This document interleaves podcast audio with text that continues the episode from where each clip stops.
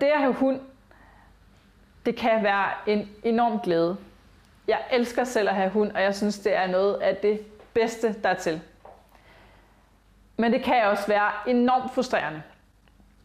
Det kan være rigtig frustrerende, hvis vi har en hund, som har en adfærd, som vi ikke ønsker. Og netop det her med at gå pænt i snor, det er en udfordring, som mange kan have, og derfor er det et rigtig vigtigt emne. Da jeg var 19 år, der fik jeg min første hund. Det var en hanhund. Det var en dobbermand, og han var godt et halvt år, da jeg fik ham. Og jeg har glædet mig rigtig meget til, at jeg skulle have den her hund. Jeg glæder mig simpelthen så meget. Men det billede, jeg, havde, jeg, som jeg havde af at have hund, det matchede bare ikke helt den virkelighed. For Humle, som han hed, han var på ingen måde en fornøjelse at gå tur med. Han træk i linen, og det var super pinligt, og han gøde andre hunde, og han prøvede at komme hen til dem. Så det var på ingen måde en fornøjelse i forhold til, hvad jeg ligesom havde forventet. Og dengang, der spurgte jeg diverse øh, trænere og adfærdsbehandlere om, hvad jeg skulle gøre ved det her.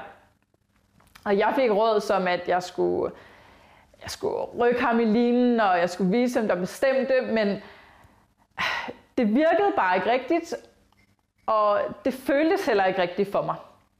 Men det var altså de råd, som jeg fik dengang. Og det var super frustrerende.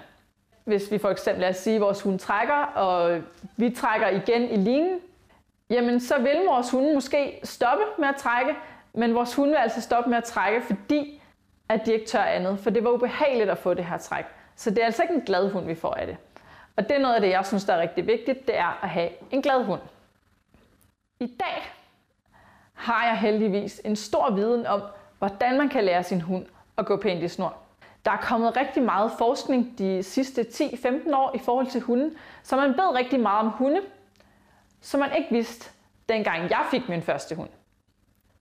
For selvom jeg har haft en hund, som træk i linen, og at jeg synes, det var vildt frustrerende, så ved jeg også, at jeg på ingen måde er den eneste. Der er rigtig mange derude, der har hunde, der trækker. Og det er derfor, jeg synes, at det er så vigtigt et emne.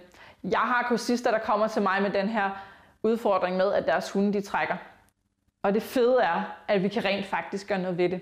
Vi kan rent faktisk lære vores hund en anden adfærd. For en adfærd, selvom hunden har en anden adfærd, så er det altså ikke ensbetydende med, at vi ikke kan lave om på den. Hunden har en adfærd, fordi det på et tidspunkt har kunne betale sig at trække linen. Det, det vi har lært vores hund, det er, at det er sådan, vi kommer frem, når vi går tur. Så det her billede, som hunden har af, hvordan vi går tur sammen, det skal vi altså have lavet om på. Så i stedet for, at der bare er en line mellem dig og din hund, jamen så vil vi altså gerne have opbygget det her forhold mellem dig og din hund, så vi kan komme hen til det mål, som vi gerne vil, netop at have en hund, som går i løs line. Det at have en hund, som ikke trækker, det er så fedt.